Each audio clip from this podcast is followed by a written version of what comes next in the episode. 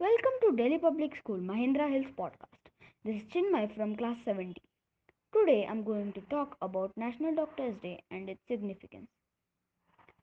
Pandemic has once again reminded us about the contributions and sacrifices made by doctors and healthcare workers around the globe.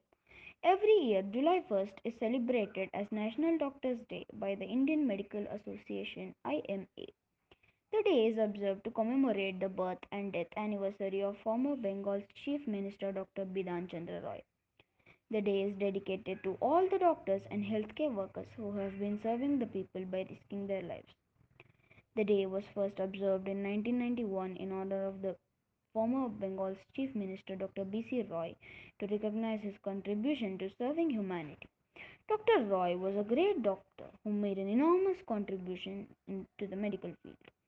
He was born on July 1, 1882 and died on a similar date in 1962. He was also conferred with the honor of Bharat Ratna. The National Doctors' Day is observed to pay heed towards a doctor's role and responsibilities in serving lives. The day is supposed to recognize their functions and obligations.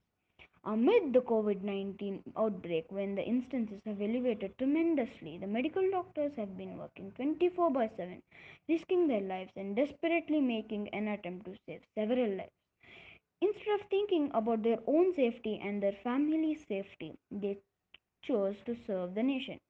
Kudos to their spirit and dedication that they continue to work untiringly in the hour of the crisis. We salute this great frontline workers. Thank you.